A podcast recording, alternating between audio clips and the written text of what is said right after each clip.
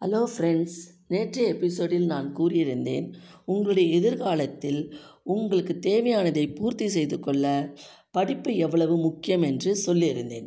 உங்களுடைய பேரண்ட்ஸுக்கு வயதான காலத்தில் வேலைக்கு போக முடியாது. அவர்களுக்கும் உங்களுக்கும் உங்கள் படிப்பு உதவி செய்யும்.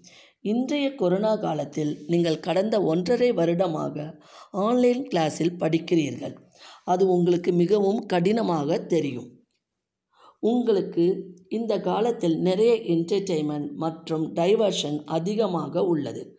அதையும் நீங்கள் ஓவர் கம் செய்து படிப்பில் கவனம் செலுத்த வேண்டும்.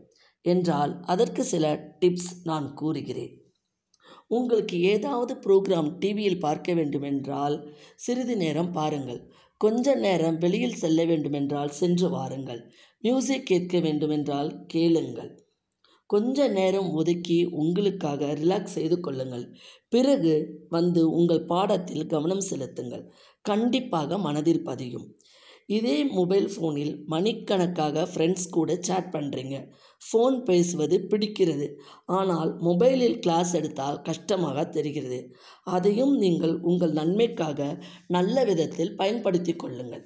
உங்கள் வாழ்க்கை உங்கள் கையில். உங்களிடம் உள்ள மொபைல் ஃபோன் கொண்டு உங்கள் டீச்சர் ஃப்ரெண்ட்ஸ் கிட்ட உங்கள் படிப்பு சம்பந்தமாக டவுட் கிளியர் பண்ணி யூஸ் பண்ணிக்கொள்ளுங்கள் உங்களுடைய கனவை மனதில் நினைத்து கொண்டு உங்கள் படிப்பில் கவனம் செலுத்துங்கள். படிப்பும் பிடித்து போகும். நாளை ஒரு சிறிய கதையுடன் தொடர்கிறேன்.